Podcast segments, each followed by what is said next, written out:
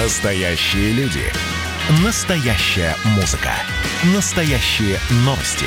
Радио «Комсомольская правда». Радио про настоящее.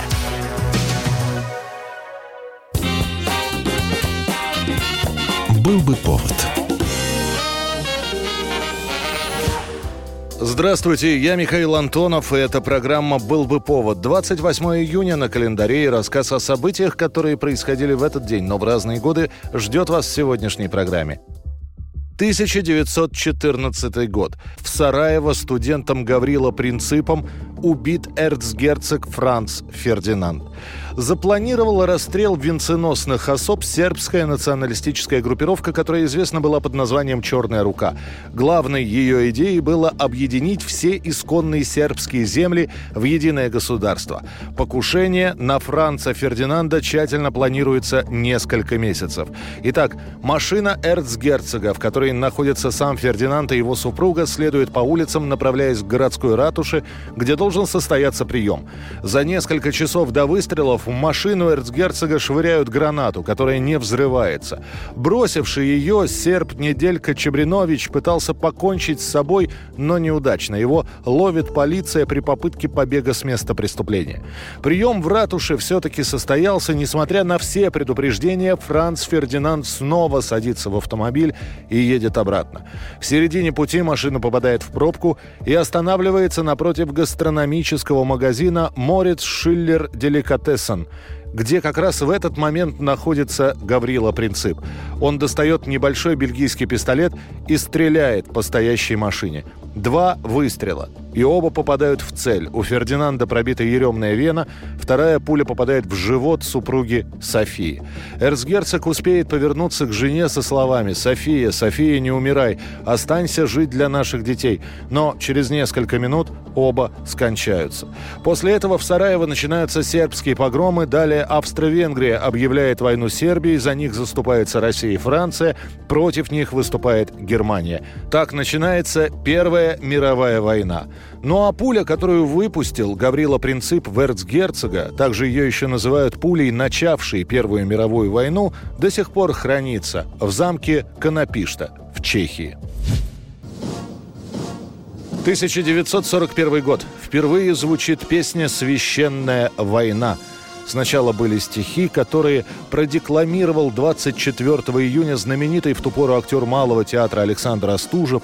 В тот же день стихи со знаменитой первой строчкой «Вставай, страна огромная» были опубликованы «Известиями» и «Красной звездой».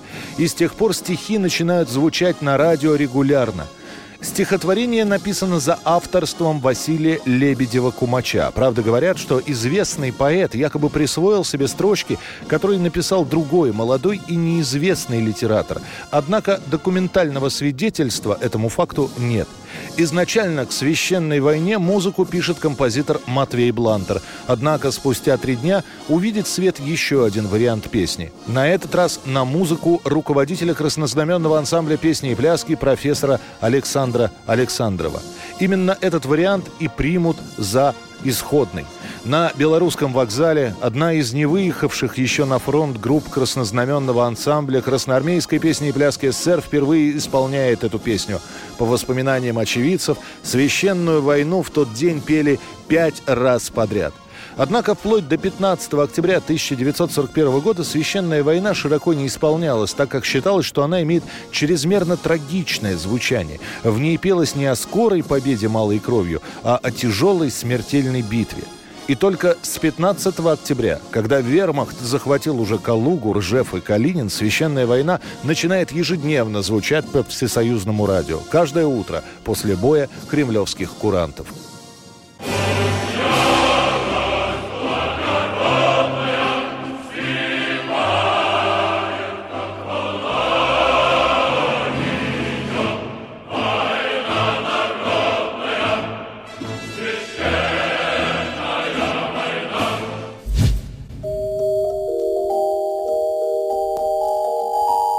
1989 год. В Киеве проходит прощальный матч Олега Блохина. Сборная СССР встречается со сборной мира. Олег Блохин играет по одному тайму в составе каждой из команд под 11 номером и с капитанской повязкой на руке. Ни одна из сборных, за которые выступал виновник торжества, не проиграла. Матч завершится в ничью 3-3. Комментирует встречу КТ Махарадзе. Это было личное пожелание Блохина. «Сегодня, — говорит комментатор, — наших и чужих нет, и гостей нет. Сегодня все чествуют Олега Блохина. Это главная цель, главная задача, главный сюжет и главный подтекст сегодняшнего матча. Вот вся официальная часть сегодняшнего торжества. Вот сборная мира и сборная Советского Союза фотографируются, окруженные фотожурналистами, фотокорреспондентами, телевизионными камерами, кинокамерами. Вот это самый торжественный момент. Это для истории, для самих футболистов и для всех нас. В одном из эпизодов прощального матча Олега Блохина в разгар второго тайма Блохин, о чем-то переговорив с бельгийским голкипером Пфафом, мастером на всякого рода веселые розыгрыши, отдал тому свою футболку, а сам надел вратарский свитер. Пфаф при прыжку помчался в нападение, Блохин остался в воротах сборной мира.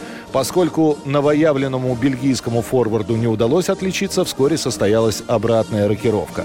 А когда на последней минуте Блохин под овацией трибун реализовал пенальти, на поле выбежала его дочь и за руку увела отца с площадки. Вы только что сыграли свой прощальный последний матч. Что вы чувствуете сейчас? Не знаю. Наверное, устала. В первую очередь. Ну, во-вторых, наверное, грусть, что больше никогда не выйдешь сюда. Год 1997. 28 июня. Тайсон кусается. Это произошло во время матча реванша, в котором сошлись на ринге Майк Тайсон и Эвандер Холлифилд.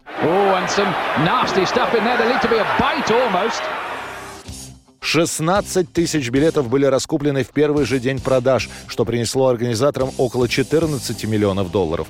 Доход от платных трансляций составил 112 миллионов. И вот он бой.